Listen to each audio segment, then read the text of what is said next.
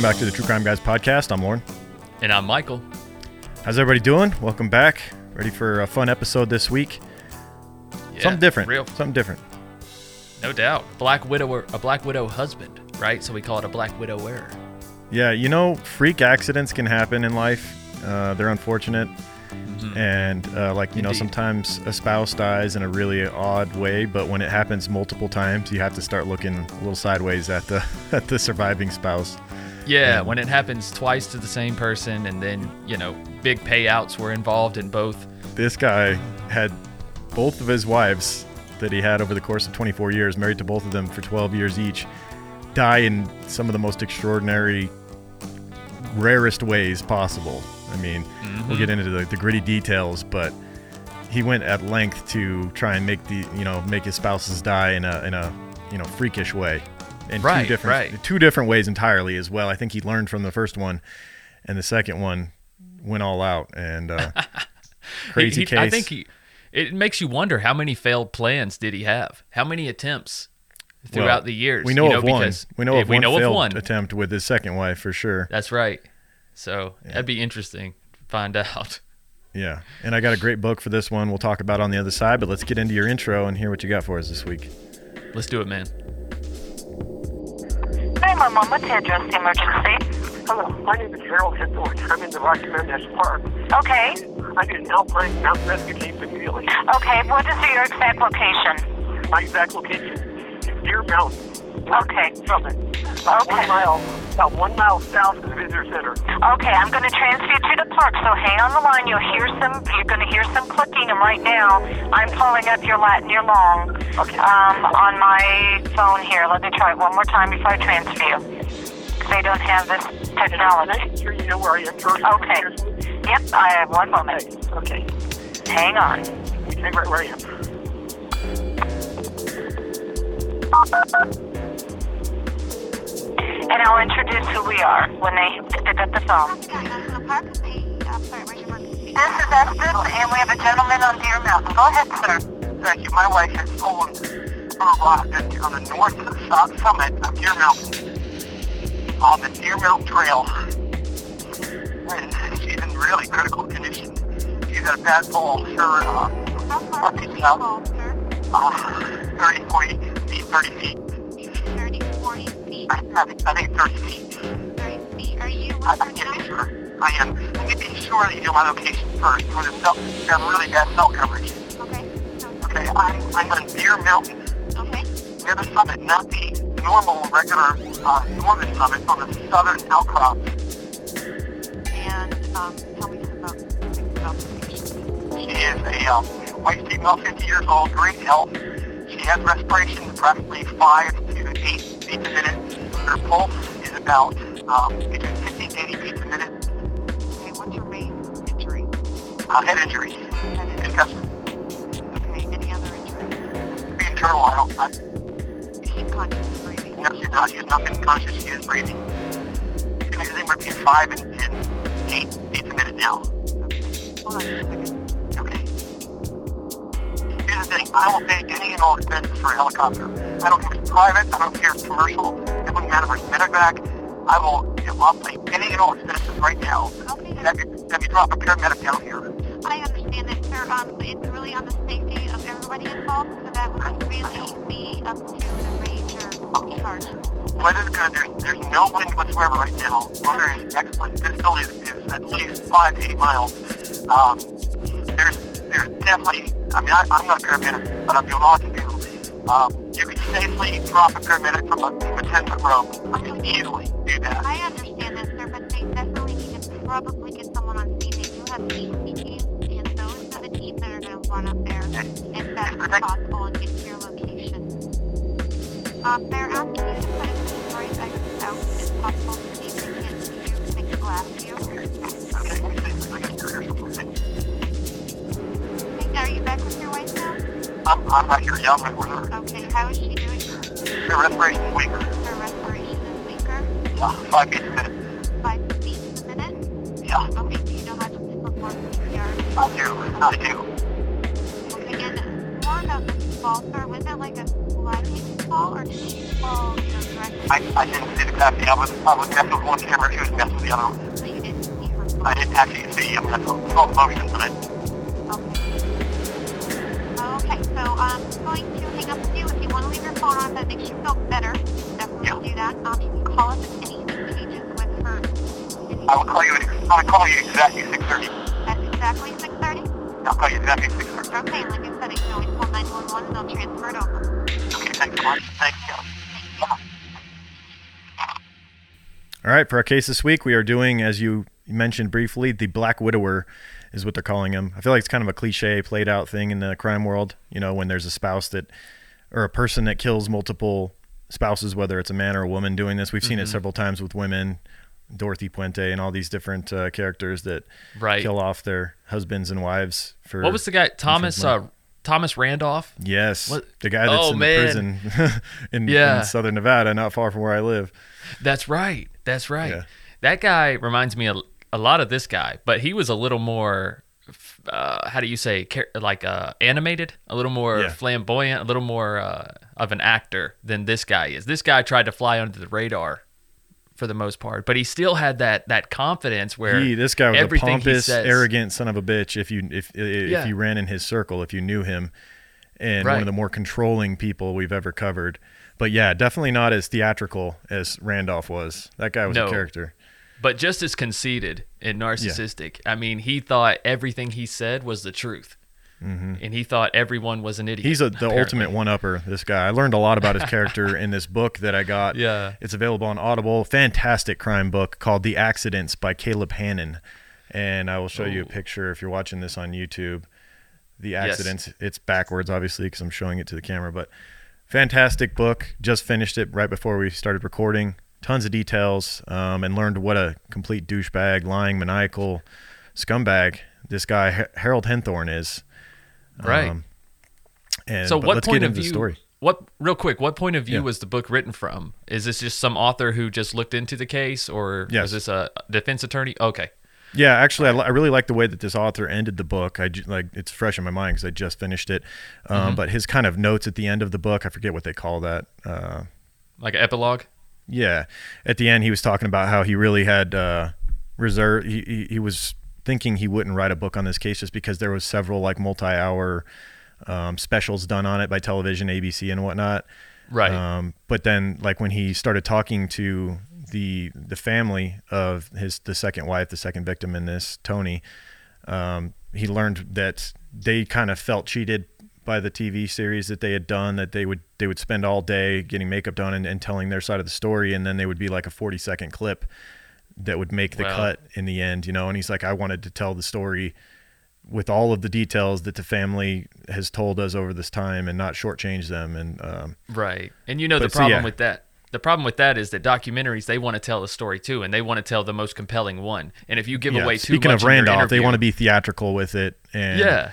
Only the, the the most salacious details make it in, and you don't hear as much about like the effect on the family. You know, just the the day in and day out grind that they had to deal with, and like they really had to take their time with this guy because really it was he was the only one there for both of the wives that were eh, we find Yeah. out killed, but supposedly accidents right you know it was him and the wife and they were in a secluded area and there was no witnesses that's the way he planned it and so it was really hard you had to really gather a lot of character about him and you Mm-hmm. had to get as much circumstantial evidence as you could so the family there was actually um we'll get there's a into shit this ton of circumstantial evidence though it was it had to have been so tough for for Tony's family, uh, his second Yeah. wife, because they had to before they were they uh, arrested him for killing Tony. They had to like go along with him in order to be able to see their granddaughter and like to build the Mm. case. They had to like act like they were still on his side. They were flying to Colorado and meeting with him and hanging out with him and like all the while knowing damn well that he killed their you know daughter, their sister. and he's sitting there thinking man they're such idiots they're Yeah. buying everything i'm He's selling thinking them. they're on my side. I got they're them totally fooled. yeah. Yeah. yeah But I feel like we're going far down the weeds and people haven't heard the story yet. So let's get in. Well, let's yeah. let's start from the where this story kind of. let's straighten The best way to kick out off. Yeah, the best way to kick it off was with um, fifty year old Tony uh, uh, Tony Henthorn and fifty two year old Harold Henthorn, who were celebrating their 12th wedding anniversary on the weekend of September 29th, 2012. And they decided, well, Harold decided because Harold made every decision and every call, and the two wives that he had didn't get to make any decisions of their own. Uh, he decided that for their 12th anniversary, they would hike Colorado's Rocky Mountain National Park together. An area I visited, Estes Park, uh, the area of Estes Park, which is easily the most beautiful place I've ever seen in person. It's amazing. If you've ever seen The Wow. Shining, it's that same, um, oh, okay. yeah, that same mountain That's beautiful. just place. overwhelming. Yeah, so beautiful. Um, so they were going to hike uh, Colorado's Rocky Mountain National Park together uh, for their 12th anniversary, which was going to be tough for Tony, his wife, uh, because she'd had three knee, knee surgeries. She'd had knee problems since she was a teenager, dating back to when she played basketball in school. Yeah. Um, and hiking was not easy for her. She had to give up skiing due to her knee issues. So it was, it was once again, um, the more we learn about this guy, it was a selfish move on his part to want to, uh, to go hiking, but he also obviously had ulterior motives here. Right, right. And he I think he later told a park ranger that he was going to take her on a on an easy hike, but Mm-hmm. it was too crowded. It was too crowded. Yeah. The, his story ends up being all over the place. Oh yeah. Yeah. All over the place. But uh, they had met. So Tony and uh, Harold had met in late 1999 and gotten married only nine months later. They actually got engaged the weekend that they met. They had met on a Christian uh, website, singles website. Um, I believe she either he flew out to meet her, she flew out to meet him, and that weekend they got engaged. They just were looking for someone. They were in a rush. Um, Tony Somebody was had- in a rush, right? yeah, Tony wanted to have kids. Harold wanted to have Oh. kids apparently as well, and they'd both been married prior. Um, and so when they met each other online, it was kind of like as soon as they met in person, it was like, oh, let's just do this, let's commit. Yeah. Yeah. Um, and then they did have a daughter. Together. Yes, but it took five years of trying. Um, they were getting up there. Um, they were at this point. They were, you know, in their late 30s, early 40s. I think they were in their early I was 40s about to time they say- finally had a kid. Yeah, I was about to say Harold would have been 40 at the time Mm-hmm. they were trying. That would have put Tony at 48. So, Mm-hmm. yeah, he was in his they were both in their early 40s Mm-hmm. when they conceived. Yeah. Now Tony, wa her maiden name was Bertolet. She was a successful ophthalmologist from Mississippi, um, and Harold, uh, as far as what he told Tony and what he told Tony's family and everyone around him, was a very Mm-hmm. wealthy, successful fundraiser for hospitals and churches, and a you know a businessman that traveled a lot. And What even was a multimillionaire. Um, which we would all we would come to find out all of it was a complete lie that he hadn't worked actually since 1990 hadn't had a job A fundraiser for hospitals though. Like what the know, hell? right? That that's lie number 1. Why do hospitals need more money? right I mean, shit, the health field, they make a shit. Just do a couple x-rays a day. You fucking I mean, and then fundraising for churches. It's just to me there's just a lot of gray area in that mm-hmm. Uh, quote unquote occupation. He's trying to re- keep, keep a job that seems like it's just uh, confusing enough that people won't, won't really understand what he's doing. Well, not only that, he's trying to pick a hospital and a church is the is what he helps. You see what I'm Yeah. saying? Like he's Right. such a he just thinks people are like so dumb. He's just like, what's the greatest what's the greatest job somebody could have? Supporting hospitals and churches. What, what Mm-hmm. You're right. You know, what do we I didn't think about it like here? that, but his yeah, his narcissism. He Yeah. wanted not only did he want to claim that he was a multimillionaire, but he wanted like credit for what he was doing was doing, uh, you know, uh, good for humanity God's and work. society and everything. Yeah, Yeah. yeah, Come on, dude. yeah. Had they were both heavily, both him, uh, his first wife and his second wife. Um, they were heavily involved in religion, um, Christian. Mm-hmm. Like I said, they, you know, he met his second wife on a Christian website, but that would that go the same goes for his first wife, which we'll talk about, who died in a tragic accident as well. Mm-hmm. Um, but when he met, when uh, Harold met Tony, he told her that he was so rich that she would never have to work again. Which, I mean, uh, her fa- she loved that, and her family loved that. But it was also she really didn't need to work anyway. Tony's family was very well off. Her father was in uh, in the oil business. He had owned a bunch of land that had a lot of oil on it. He was doing Right. he was fine. Like it, none of his kids had to work, um, nor Tony nor her uh, her siblings had to work if they didn't want to. They all chose to work because they they wanted to, Right. um, and they were raised right. yeah, exactly. I want to contribute.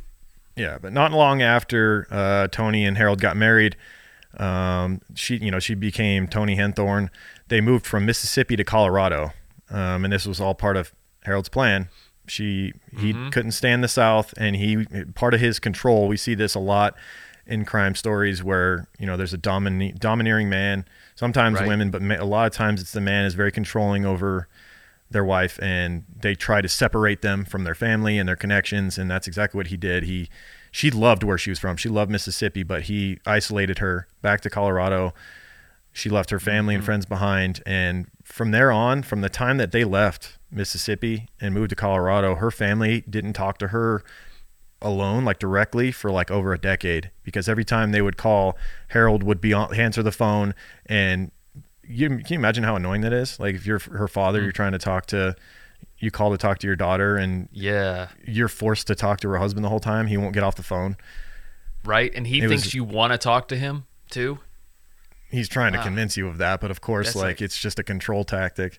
Yeah. Yeah.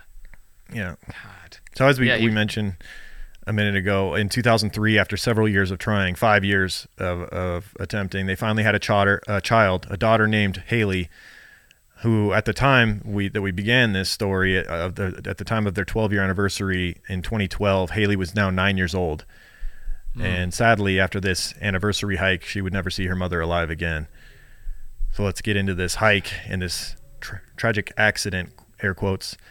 Right. Um, so Harold and Tony set out on that hike um, in two, in 2012 at about 3:30 p.m. on that day, and they left the trail according to Harold and had lunch on a scenic trail. Part of that was supposedly because there was too much foot traffic and they wanted some isolation. Um, they found this scenic cliff below where they had lunch, and his story would be all over the place as to you know why they went to this this cliff's edge. First, Right. it was they were having a picnic. That uh, it was also said that Tony was trying to get the, this perfect picture. She had seen some turkeys, which Uh huh. Later, like the uh, the park ranger that would uh, respond to this accident would Yeah. be like, "I don't. There's not really turkeys in this in this part of the woods or whatever," and he'd be like, "Oh, well, maybe it was a deer." Oh, actually, we were down here to have sex. So he changes his story Wow. a couple times. That's why we were going to a secluded spot.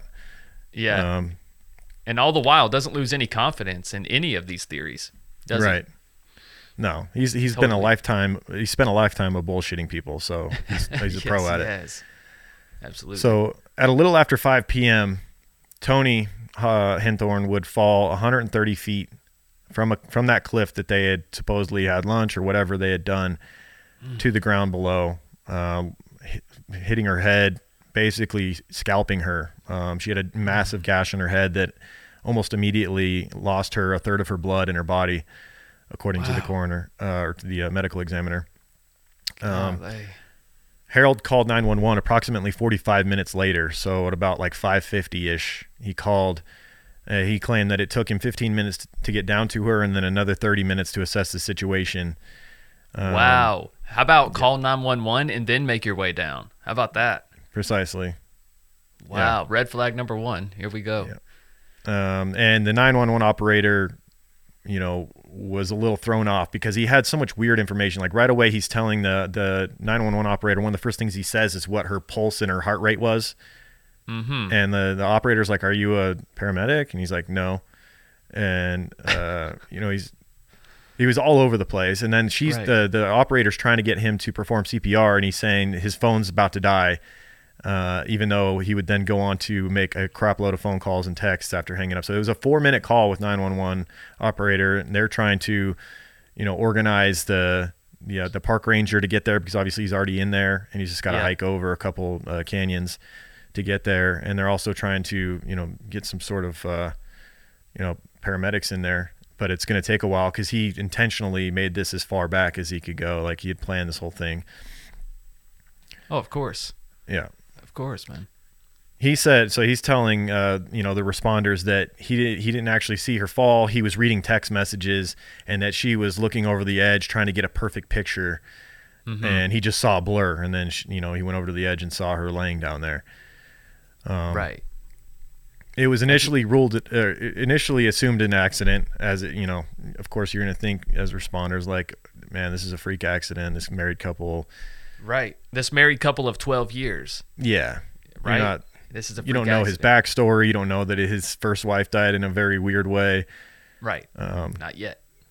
that being said, he was not showing a lot of emotion. He never did throughout this whole thing with whether it was the funeral, um, being around the family members. It- Right. He was basically stone cold calculated, and uh, the same thing at the scene here. Not no emotion, no crying.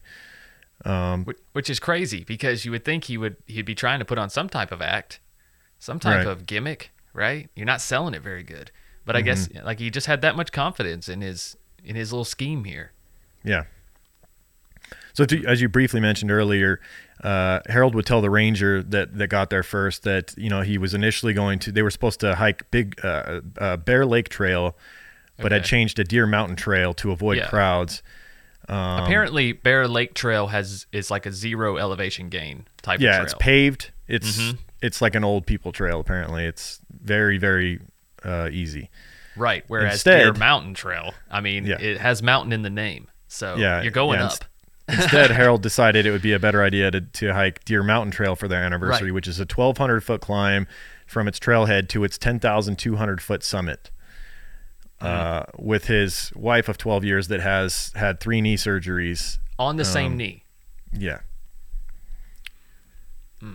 So his story, as we mentioned, is all over the place. Uh, he told police that he had never been on the Deer Mountain Trail before, but police discovered via cell phone records later. This is this was the nail in the coffin. He got away with this crime for a while, like a, Right. years, um, until a second look, um, and and police decided to really dig into his cell phone records, and that's when they discovered there had in fact been uh, eight times in a six week period leading up to Tony's accident, quote unquote, in which he had visited this park and Yeah, basically he was almost the scoping out the perfect location. Yeah. Yep.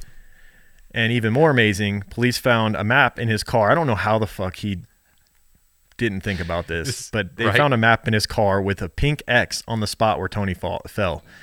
Literally mark X marking the spot of where he committed, the, you know, clearly pushed her off this cliff.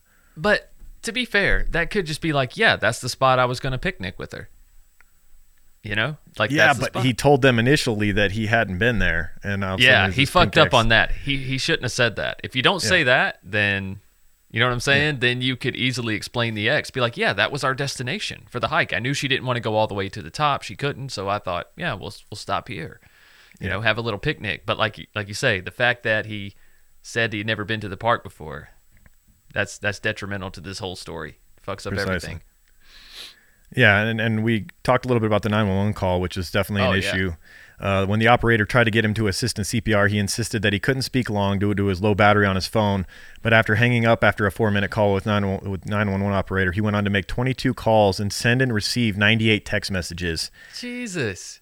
And the book went into detail about all these messages that he was sending and the times of them and how odd it is. And clearly, this this whole thing was you know was him murdering someone. So like the times of his text, he was sending texts to everyone. Um, and it started out with What was he uh, saying though? What what were these texts? What were they about? What are you? It started out with Tony's brother. So he was sending texts to her to let her family know. And it was like, um, hey, whatever his name was, there was an accident. We were hiking in Rocky Okay. Mountain National Park, dot, dot, dot. She fell, dot, dot, dot. She's in critical condition, dot, dot, dot. And it was like ongoing story. And then eventually the last text was, she's gone, dot, dot, dot, dot, dot. But he was sending these same texts to like everyone he knew, people he hadn't talked to in months, in the middle of the night.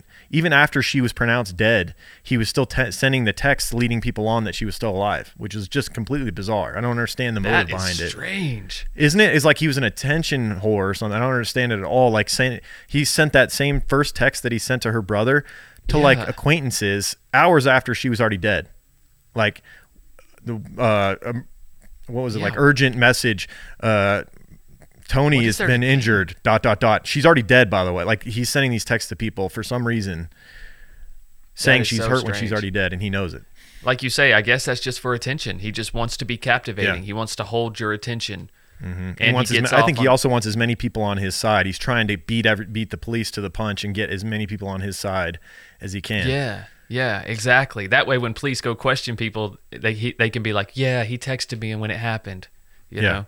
This is this is one of his things that he liked to do. Um, he had kind of a trend you could see between his first two, you know, his two marriages, Mm-hmm. and he liked to keep the family members and friends of his wives really close. and get them on his side. So like at his wedding with Tony, his first wife who had died tragically, almost all of her family was at the wedding for his second wife. And like it was he had kept in contact with them and invited them to this wedding and it was his way of getting his new wife's family to believe he was a good guy or whatever it was. That is have- weird. yeah, right? I mean, motive. If that's your motive or not, even if that is your motive, that's still weird. Why? Yeah. Why do you need to do that? Yep. Um, and then so odd. police, after digging in a little more, found a motive and, of course, financial gain here. Several life insurance policies with Harold as the beneficiary were discovered, uh, amounting to over $4 million. That's a lot of life insurance. Yeah, I guess she didn't have to work, huh? Right. One of yeah. these. One Church of these insu- fundraiser, my ass. Right, for real. One of these policies, he had recently changed the beneficiary from their daughter Haley to himself. That doesn't look suspicious at all. Wow. So all of them were in his name, or may, or did he still have some in the daughter's name? No, they were all in his. He had changed the one that was Wow. for their daughter to his name right before the accident. Wow, that is a piece of shit move. Yeah. I mean, that's his real daughter. That's that blows me away. Yeah. Now, Tony's family had liked uh, Harold initially, but over the years, over that the course of that 12 years, they had grown to hate him and be fearful of what you know his control and what he might do. And in fact, Tony's mother had actually warned her the one time over that 12 year span that she had actually got to talk to her daughter one on one. She had made a visit to Colorado and, and actually sat down with her in their in her bedroom and had basically had a heart to heart like because there was an incident that we'll talk about um, where he had attempted to kill her prior that her mother was Yep. concerned about and she warned her like don't go anywhere alone with him i know he's your husband but like she was basically saying like i think that he'd already tried to kill you and he's not uh, above doing it again and unfortunately her mother was foreshadowing there because it actually had happened Yeah. Sometimes your mama got that good intuition, yeah you know. So when Tony's friends and family uh, heard how she died, especially her father, um, he was able to put into words what many of them were thinking. His first quote when he found, you know, he heard what had happened was, "He pushed her." That was what her father said. Yeah, he ain't fucking around, boy. Yeah, he knew. He Yep. knew right away. So then police discovered that this wasn't old Harold's first marriage. And in fact, his his first wife's tragic death was even more suspicious than the, than the second. Um, and what's odd is that both of these wives' tragic accidents, quote unquote, Uh-huh. had happened on their 12, 12 year anniversary, right around that that week. Yeah. So apparently, 12 years is his bookend That- for marriage. He can't go any further than that before he has to cash in. right. That's his limit. That's really like the long game, you know. Like you That's think, like six, seven years would get the point across that you were in love and whatnot, and like you put in your time and you weren't just trying to cash out. Maybe, but like I said, I think he's just waiting until that life insurance policy runs out, and that's just how long it was. May- Probably. Yeah, You know what I mean? I imagine Right the longer you're with someone, the, the the better policies you could get because like Yeah. you know they see that you're like really been together a long time and you're not you're less likely to knock each other off. I would think like if I'm a life Yeah. insurance company, I'm not giving you a great policy when you just got married. I'm like, uh, And you've been paying on the policy for 12 years. So what the hell are they going to say when you come Exactly. to cash out? You know, it's not like you just took it out six months ago. You've been paying on it for 12 years. yeah. Yeah, it looks legit. Yeah, so let's get into his first wife, uh, the first marriage that he had that ended uh, tragically. Harold met his first wife, Lynn, in college, and the two soon, uh, this, the two soon uh, took to each other. They were both uh, heavily involved in in you know uh, Christian church, and uh, they appeared to be really happy, and thus friends were delighted when the duo decided to tie the knot. But even after marriage, Harold and Lynn settled down into a peaceful life, and nothing seemed out of the ordinary. Once again, this was the same situation with Tony, where he took he took her back to Colorado, his stomping grounds. He had, um, I, I don't, yeah, they'd met in college, but like they, you know, he lived far away, thousands of miles away from where she lived, and he Okay. basically took her back to Colorado with him, isolated her from her family, just like he did with later with Tony. Yep. Um, and on May 6, 1995, after 12 years of marriage, right around their 12 year anniversary, Harold and Lynn decided to take a drive down an almost deserted highway in Sedalia, Colorado. Um, this highway that Harold had chosen had um, little to no traffic, and mm-hmm. This was just supposed to be a nice, peaceful drive. However, a tire flat changed everything. An alleged Yeah. tire flat. We would later I was find about to out say, if that you basically this call tire was just barely tire. deflated. Yeah, it had like 15 psi in it. You can roll on that for a little bit. Yeah. And in fact, the spare that they were putting on had only had like 19 psi, so it was Right, basically it the same thing. It wasn't even any better. Yeah. Yeah. Visu- visually, you wouldn't even be able to tell the difference. Yeah, so Harold pulls over saying something's wrong with the car. It was dark, there was no cell service, and there were no houses nearby, and the nearest hospital was a near 40 minute drive. And after confirming that it was a troublesome tire, Harold propped the vehicle up on a couple of jacks ready for a tire change and somehow convinced Lynn, who was a very cautious person. The, de- the book went into detail about Lynn, um, his first wife, and how cautious she was about everything. She Yeah. uh, was the type of person that parked like 50 feet from the nearest car in a parking lot and would actually leave her window down and the glove box open just to so that no one would like break the window to see that there was nothing in her car. Um, it talked about how she always kept like a fifty dollar bill stashed away in the darkest part of her wallet just in case. She was a very cautious person and always thought things Okay. through. So the idea that on this dark, secluded highway, that she would go under to fix this tire that wasn't even nothing was even wrong with, Yeah. and then have this these jacks fall. So what happens is somehow the car she's under there working on the tire and what we know now happened was that Harold had put the, the car up on two jacks and when she went down there he kicked the side panel right above the tire that was off Mm-hmm. kicking the car off the jacks and landing on his wife killing And her see- instantly And you may be like, well, why was she under the car? Well, somehow the lug nuts ended up up underneath the car. Mm-hmm. Harold Harold says they rolled up under there. Okay, first off, lug nuts aren't even round, and then you're on gravel. Where are Yeah. they rolling to? Hmm. Like he rolled them know, bitches like dice down under the under he the sure car. did. He sure did. Yeah. Yeah. Hey, And then, is- and, and there was actually a footprint on the rear panel of the car right above the tire well where the tire was removed, where Lynn was.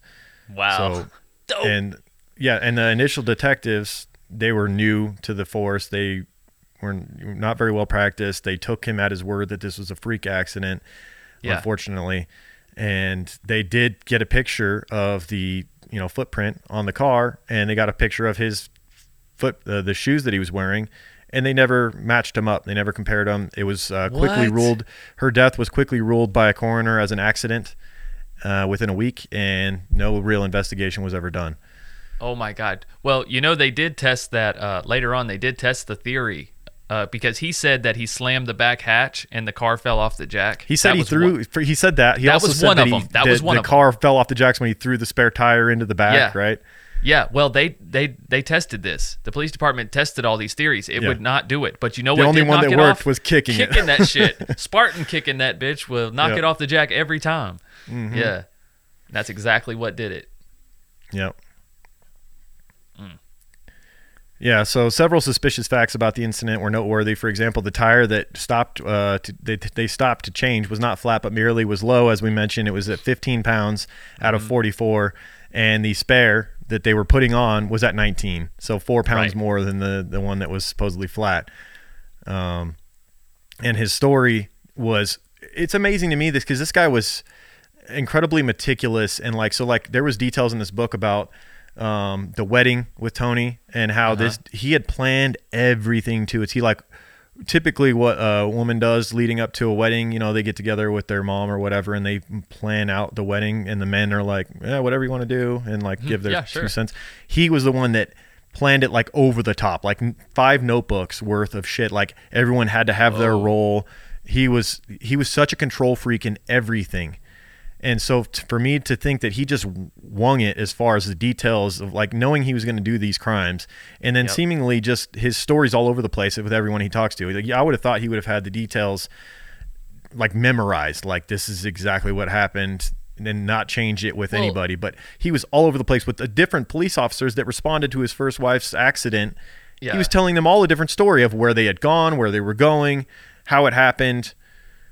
Well, he thought that his plan was so good, and the accident would have been such a freak thing that no one would question it. Lauren, you know, I mean, come on, yeah, his plan well, I mean, great. he got away with it. He got away with it for how long? He did. You know, he did. Technically, he's never been punished for it, right? He still has. true. But uh, that day, that day is going to come. I think. Uh, we'll talk Yeah. more about that in a bit. So, to one cop, Harold said that they were driving east. To another, he said west. To one cop, he said that him, him and Lynn had ate dinner at a nearby restaurant just prior to the accident. To another, he said that they were on their way to the restaurant. To one cop, he said that he and Lynn had left the house to go on a drive at 1 p.m. To another, he said 7 p.m. To one Whoa. cop, he said that the tire they pulled out uh, to change was completely flat. To another, he said it was merely spongy. Yeah, a lot of people pull over on a dark highway in the middle of nowhere because their tire's spongy. You know, Yeah. don't you get home and then fill up the tire later or the next day or something? Right. Maybe see how Um, far you can make it, you know? Yeah. To one cop, he said that he jacked up the fallen car and pulled Lynn out from underneath in a desperate attempt to save her life. To another, he said it wasn't him, um, that she was actually rescued by a group of random strangers, which we would find out later was absolutely true. That there was uh, a family that had been happened to be driving through that area and he waved them down and actually let them like he actually yelled at them when they pulled Lynn out from under the car and tried to do CPR on him and when they were trying to get him to use his jacket to keep her warm because it was cold out there he had this nice jacket on he wouldn't do it so they had to use their own fucking jacket on her and he's What just standing shit. around he's standing around while they're trying to save him or save his wife Of course, he doesn't want to save her. Man, but what a Yeah. piece of shit. It's like you're not even going to act like you want to save her. when detectives finally Wow. later on contacted this witness that had tried to save Lynn, the first thing the witness said, what was her name? I forget. But she was like, she basically said, "Did you arrest the husband yet?" She knew, like the the behavior was so bizarre. Wow. she just came right out with it. Mm-hmm. It's like on the contrary. Uh nah, he's we went sent home and we went ahead and gave him his life insurance policy. He's good to go. Yep. Wow. Yep. So, um, oh yeah, here's the detail of what I just talked about. Uh, at around 10 p.m., Harold flagged down a car and told the occupants that the car had fallen on top of his wife. They drove back up the road to find the ho- find a house and call 911. When they couldn't find the phone, they returned to try and help. Two men were able to lift the car up and free Lynn. Who was unconscious? Then uh, Harold angrily screamed at them not to touch her. Even over his objections, they started CPR and got her breathing again briefly. Meanwhile, another passenger left the scene to try and find a phone and returned with blankets after finding someone to call 911 without, you know, he wasn't willing to give up his jacket, so they had to go get blankets. Right. Um, yeah, this, this story, his story was all over. It's amazing to me that he got away with this first one, to be honest. Seriously. But it was it was just the right location, uh, young detectives that just for whatever reason uh, believed him, even though his story. I mean, I guess someone could be distraught and maybe you know it's it's hard to recall exactly what happened when it just happened, but this story was ev- all over the place. I, I guess just the incident in itself is is so strange. You Mm-hmm. know, imagine pulling up on this and a car falls on somebody. You're like, wow, Yeah. this is a horrible accident. The first thing you're not thinking is it was murder, right? No. Why would Yeah. Mm-hmm. you be thinking it's a murder? Like a car fell on somebody. It doesn't Especially a couple that's been married for 12 years. precisely. Yeah. Precisely. So in that instance, you know, you got to kind of cut them a little bit of slack, but it should it should have been investigated much more thoroughly for sure. Yeah. So when law enforcement asked Harold whether Lynn's life was insured, he disclosed only one of the multiple life insurance policies that he would collect on. Um, and he would ultimately collect $600,000 in life insurance, including proceeds from a policy that went into effect only two and a half months before her death, and from an accidental death rider. So he added in uh, a part of the policy that would pay him even more if there was an accidental death, uh, which doubled the benefit from 150,000 to Oh. 300,000.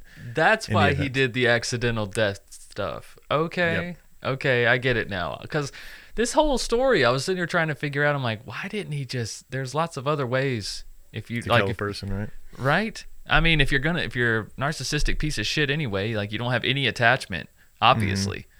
Mm-hmm. Like, why are you going? Why is he going through all this trouble to make it an accident? It's all for the money. Wow, Yep. fucking balls of this dude.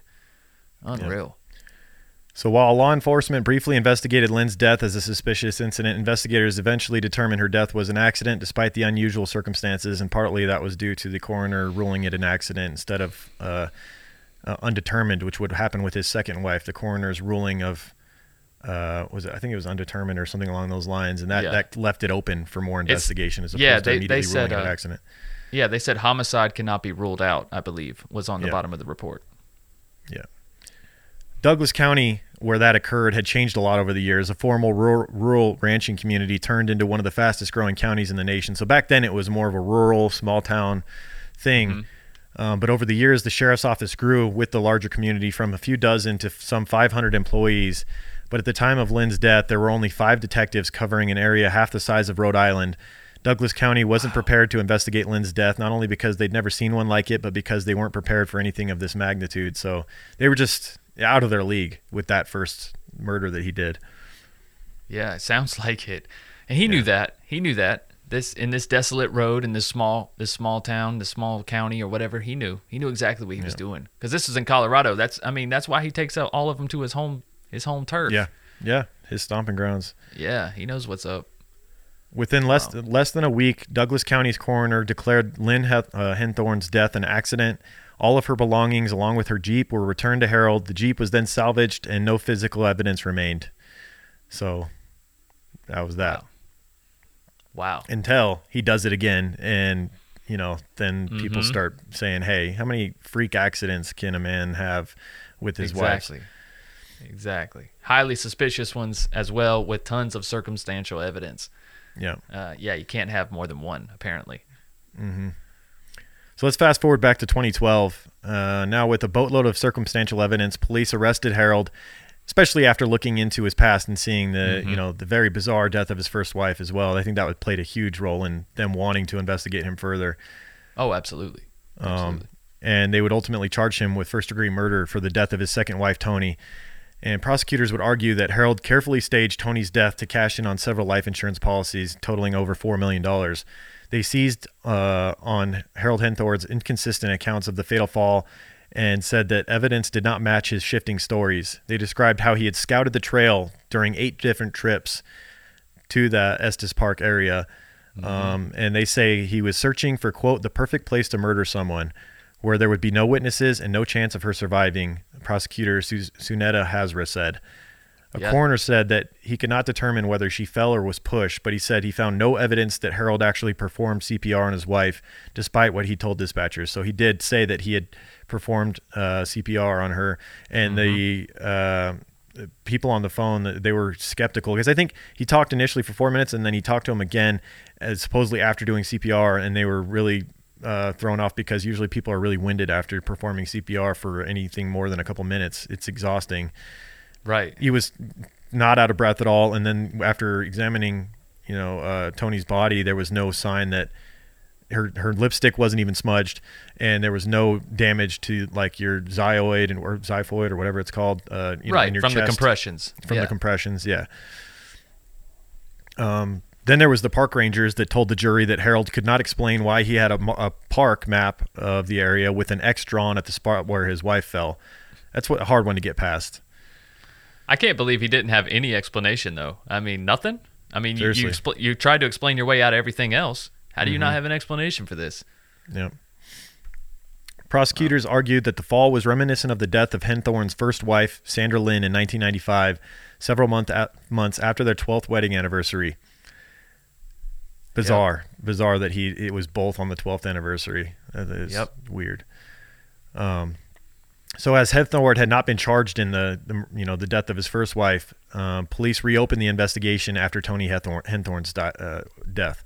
Right. details of the earlier case they were thankfully the judge allowed the details of his uh, first wife's death to be permitted in the trial. And so it really told a story of a guy who is doing this more than once cashing in on these um, life insurance That- policies. And the details of what he'd been up to since 1990 the fact that he had not worked steadily since 1990 and had uh, all all the while gone around claiming to be a millionaire to everyone. So there was so many character witnesses that came in and told about all of his lies. Uh, when he said he was on business, he, it actually turned out he was going to a local Panera Bread and annoying all the staff at this Panera Bread day after day. um, he was Oh doing God. nothing, and he was dominating, you know, both of his wives' lives up until he took them from from them yeah. Um, secluding them from their families. He was just a horrible, horrible person. And he was the same way with uh, with the daughter, um, with Haley. I mean, he dominated. Like uh, once they had Haley, he controlled every second of her life as well. And to the fact to the Oh, point where like um, Toni would be at work all day. She ran a practice for ophthalmology, and she would get home and uh, he would already have uh, Haley in bed like earlier than any kid goes to bed. He'd put her to bed at like six o'clock just so that Toni couldn't see her own daughter when she got home from work. She'd already be in bed. She had to eat every time he ate to the point where she had constipation apparently because like that was how controlling he when he ate she had to eat. He was controlling every part of her life. Well, yeah, it's extreme narcissist, man, and he sees himself in her. You know what I mean? So Mm-hmm. it, her failure is his failure, and so on, so on. You know what I mean? Like extreme helicopter parents. I feel like they have that's that's their issue a lot. I feel like he had a kid just so that he could do this, impose his will, and get even more control over his wife. It was just another means of controlling her. Shit, maybe. Maybe. Yeah, and it's also another tie too. It makes Mm-hmm. them look even more connected and in love, right? I mean, they have a child together. 12 years of marriage and a child together, like we're bonded. Yeah. So prosecutors during the trial said that Harold made phony business cards to make it seem like he was a hardworking fundraiser for churches and nonprofits, but investigators found no evidence that he had any income from regular employment. He had a suite, but really it was the basement of their Colorado home. Um, He insisted to anyone who would listen that he was an in-demand fundraiser who had a large staff and made millions a year. Yet every time Toni managed to sneak a look at the at his finances, she found that their bank accounts weren't nearly weren't nearly as flush as he made them out to be. So um, she was not impressed. And they had this is after they had gotten uh, apparently approximately half a million dollars from Toni's parents. They were very generous. They paid for down payment on their Colorado home. They paid for the wedding, everything. Well, why did he need that if he's got so much money, you know? Exactly. Um, and despite the fact that Toni's parents, the Bertolets, uh, had been extra generous to Harold and Toni, gifting them some half a million dollars for a down payment on their house, as I just mentioned, for cars and new appliances and anything else they needed in the 10 years since they'd been married. Still, over the course of Harold and Toni's 12 year marriage, Bob and uh, Yvonne Bertolet, Toni's parents, watched their daughter change. At one time, she had been assertive and confident until she met Harold, and that all changed. That is that is what sucks. Is like apparently Toni was she was the type that didn't take shit from anybody growing up, um, but he just knew how to he just knew how to control people. Well, when you And take he- somebody out of their element like that, especially a small town person, you He, take them out of he their even element. took over her I mean, practice, just- her optom- ophthalmology office. What? He he annoyed her, her whole staff. He would go in there and start like telling them when to schedule things and how to do things and answering phone calls. And then he ended up selling her practice. Like he put it up for sale and she didn't even know. And she's getting a call about the practice being up for sale. Just another way for him to dominate and control her life. Dude's a psychopath, man. He's Seriously. an absolute psychopath. Yep. I, I can't believe these women stayed with him for 12 years. Maybe they were genuinely afraid to leave. Well, also he picked uh, really, really uh, deeply religious women that they believed in. You know, the, what the Bible said about marriage, that it was sacred and not to be broken. And unfortunately, Yeah. and Toni was actually, she was on uh, an online Christian advice website. She was like one of the more popular advice givers to young women that, you know, were struggling with things and whatnot. She did that for years. She's very intelligent. Yeah. Wow.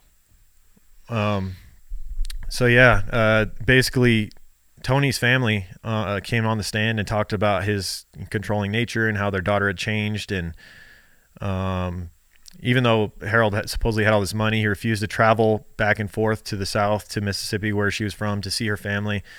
Um, and if Toni's parents wanted to see their their their daughter and their granddaughter, they had to get on a plane, which had become a burden because both of them, uh, as they got up in age, had both suffered mild strokes, and yet Toni, Oh, or she still couldn't go down there and see her family. That's fucked Um, up. and every time they called, Harold would be the one to answer, as I talked about earlier. He would put them on speakerphone and do the majority of the talking, while Toni's voice came in in a faint and distant uh, background, as she was standing, uh, as if she was standing in another room. Um, Yeah. That wouldn't fly, the- man. I'd have to make a trip out there somehow. Yeah, there's no way. Yeah. know- no if, way. I, if I couldn't talk to my daughter at all and I seen that, I'd be like, all right, I'm just going to show up out the blue. Choke It's gonna be a knock at out. the door. It's going to be me, Mitch. Yep.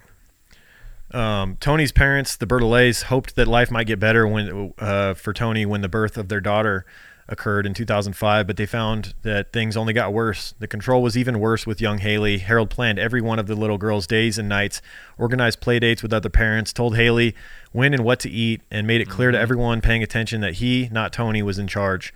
He refused to allow Toni to put Haley to bed at night, insisting that the hour or so before Haley fell asleep was daddy daughter time, even after she'd fallen asleep, keeping a video monitor running in her in, in Haley's room to keep an eye on things. Jesus. Then came the incident in the cabin. This is what the other attempt uh, on Toni's life prior to the push off the cliff that we alluded to earlier. Um, Yes. so Harold had bought this little cabin in the mountains um, uh, west of Denver, and they would make frequent trips up there. Um, him, Toni, and Haley. Uh, and at the cabin late one night, while Haley slept, Harold asked Toni to help him clean up some debris. Now, keep in mind, it's 11 o'clock at night Mm-hmm. he was a clean freak, meticulous. He insisted that Toni do everything his way. Towels had to be folded a certain way, all of that. So to think that something needed to be cleaned up at 11, 11 o'clock at night, it just doesn't strike me as right, first of all.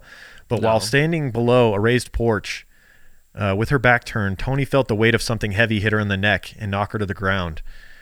And she had a severe concussion and neck injury from this. And basically, Toni or uh, Harold had supposedly thrown this piece of lumber off the second floor deck and struck, perfectly hitting Toni in the in the back of the neck. Yeah, and she odd? says that she said that she had uh, coincidentally just bent down to pick something up right as that hit her, and had it not, she she's convinced it would have hit her in the head and killed her. So she got okay, so there was debris on the roof. Like, I I mean, he says debris, but there's a. It's vague. Of course, he's it's a is it, bullshit like a- story. uh, but it sounds like it was six. It sounds like it was a large beam is what it sounds like That's what it sounds like to me as well. Yeah. yeah Jesus. afterward afterwards she discovered what had hit her and hurt her so badly a large piece of lumber that harold had thrown off the porch um, she's convinced that had she moved not moved a millisecond before that uh, it, it would have hit her right in the head and killed her and this is the event that toni's mother really started to realize Yeah. what they were dealing with in harold and how dangerous he was because she she was convinced that this was an attempt on her daughter's life Right. Just the fact that you took your your wife out at 11 p.m. to do this is Mm-hmm. is not safe. right Like if you if you feel that strongly that you need to go do that, then go do it your damn self. exactly You know, it's, it's just that the whole thing is is iffy. and just the idea that you would throw a large wooden beam off a balcony when there's even a slight chance that your wife or kid or anybody would be below is just insane. It's insane. That's what I'm saying. Just the Yeah. whole situation is just. I can't believe these women didn't see this shit before. Yeah. So this is all stuff that the jury would hear during the two-week trial in, two, in 2015. Prosecutors argued that Harold carefully staged Toni Henthorn's death to look like an accident because he stood to benefit uh, from her 4.7 million dollars in life insurance policies, which she didn't know existed. Wow. and they did a good enough job uh, portraying his character and all the details of these two, you know, the the two suspicious deaths of his wives. Good enough job that it only took the jury about ten hours to find Harold Henthorn guilty of first degree murder for the uh, death of his second wife. He was 59 years old at the time. He was sentenced to life in prison without the possibility of p- parole. Recently, or a few years after that, he, of course, filed an appeal, which was denied. And now there's talks that they could start to maybe put together a trial for his first wife's death because they didn't want to. What they didn't want to happen was his there to be a chance that he gets uh, the appeal actually goes through, and then they have you know they can't use the second wife's death as you know part of the case for the first wife's death. They they think they have a much less chance of convicting him for his first wife's death if the second one got appealed. So they don't want. They basically want to keep him in prison to make sure they dot their i's and cross their t's here. yeah, I agree. This some bitch needs to stay in prison, man, because he's just gonna hurt somebody else. Yeah. Because this is the type of person that he just, if he got away with this or he gets out, then that just bolsters his confidence. Just like Oh, yeah. getting away with his first wife, killing his first yeah, wife. that I wouldn't put it past him to then sue the the just you know the judicial system for wrongful imprisonment or whatever, and get even more millions out of this if somehow he gets out. Oh, I know.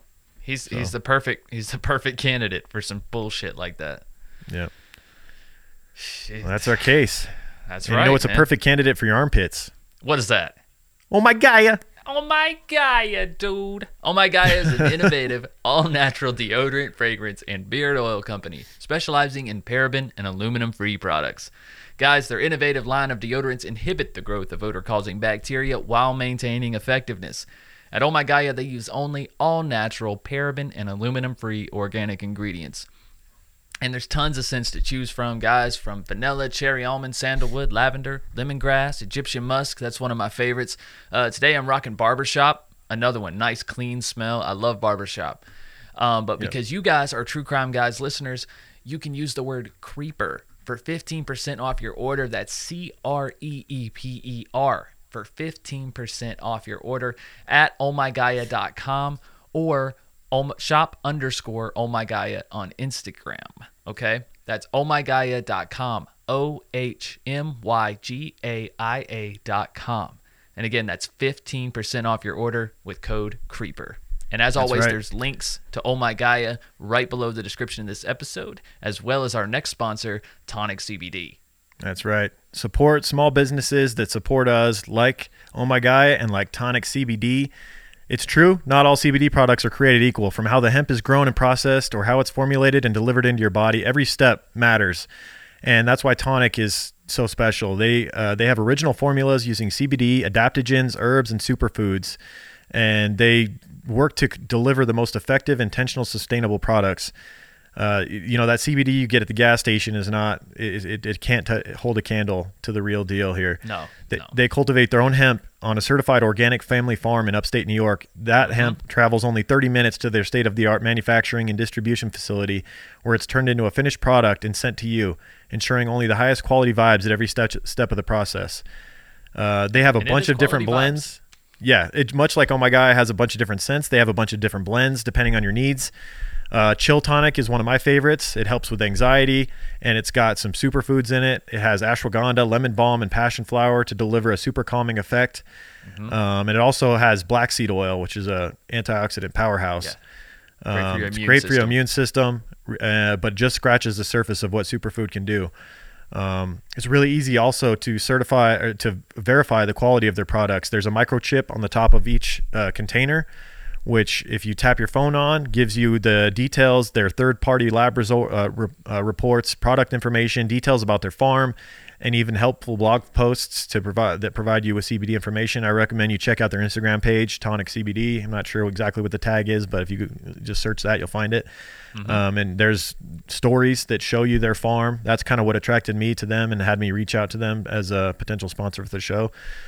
Um, and the best part is if you visit tonicvibes.com and you use code word creeper at checkout, you get 20% off your order. That's tonicvibes.com, code word creeper as always, and you get 20% off. So definitely check it out. It's a part of my daily life. I take CBD day and night um, when I wake up and before bed, and it helps with sleep. It helps with just keeping my mood stable, and many other benefits. So definitely give it a chance and and help a, a small business that's helping us out as well.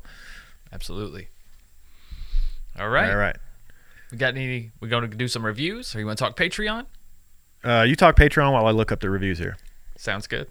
Uh, guys, number one way to support the show and what we do here at TCG Productions is to go check out Patreon. Patreon.com slash true crime guys.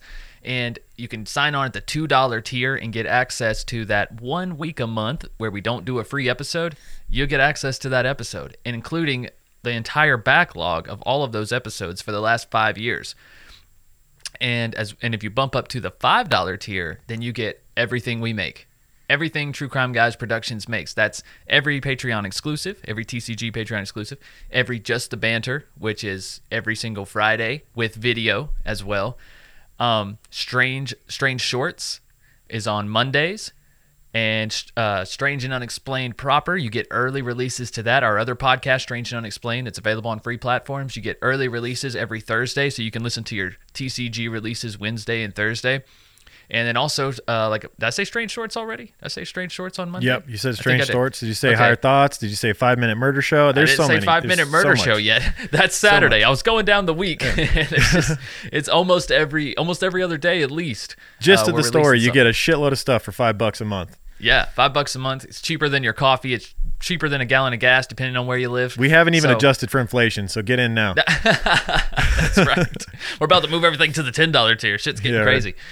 Uh, but yeah, but patreon.com slash true crime guys, just like everything else that we plugged, there is links right below the description. Right on. I want to take a minute to thank everybody who has gone and rated and reviewed the show, or at least the ones that I can find on this website here. Uh, I want to say thank you to Will3433 from the U.S. says Creeper for Life. Found them in March. Just got done catching up. Going to binge binge Strange. Then it'll be time to become a patron and start binging some more. Love the banter. Good balance of humor with the terrible stories. Also don't mind the sports talk. Raider Nation, OG Oakland. Get out of Okay. here. On the other side of the bay, homie, was uh, w- before you guys came to Vegas was the real team. Oh, The 40 Winus. the 40 minus. Uh, then we got Swag6782 from the U.S. says Mason Lusk. I guess maybe that's your name. Absolute gold, y'all. Listen to y'all all day, and uh, ain't a better way to make the workday fly by than a good murder story. Keep up the good work, and God bless. Thumbs Right up. on. Thank you very much, Swag6782. Yes. And we got one more from ATX Bree from the U.S. as well. Says I work Okay. overnight and binged all of Killer Queens. Tori and Tyrella gave a sneak peek of y'all's show, and I gave it a listen. I started from the newest and already on episode 153. Wow, you've been busy. Okay. Uh, Yeah. She also says you y'all are hilarious. Love the show. Immediately subscribed and will join Patreon once I've binged it all. So a big shout out to Killer Queens for sure. Um, Yeah, and right any of the listeners that have come over from them to us, welcome and thanks for checking us out. And hopefully you like it. Absolutely. And if you haven't checked out Killer Queens, go check them out as well. Oh, 100%. All right. All right. Does that do it? I think that's Is it. it, man. Patreon next week? I feel like it's already here. Gosh, It probably. I don't be. know. You know, you always ask me, and I don't know right at the end of the show. if it is, it is. We'll see you on Patreon next week. If it's not, we'll see you on, on the free feed, but I think That's it right. probably is. It sneaks up so right. fast. I know it really does. It does. Yeah. All right, guys. All right, everybody. Hope you guys enjoyed this episode. We'll see you next week, whether it's on Patreon or right here. Um, but keep creeping. Have a great week. Keep creeping, guys. In the desert, we like a mirage. It's okay if you clicked on us cause you thought we was True Crime Garage. Now we ain't mad at you. Sit down, let us talk at you. I'm talking to the creeper army. We out here making murder, get murder, get murder. True crime guys in the desert, we like a mirage. It's okay if you clicked on us cause you thought we was True Crime Garage. Now we ain't mad at you. Sit down, let us talk at you. I'm talking to the creeper army. We out here making murder charming. You hush your mouth, boy.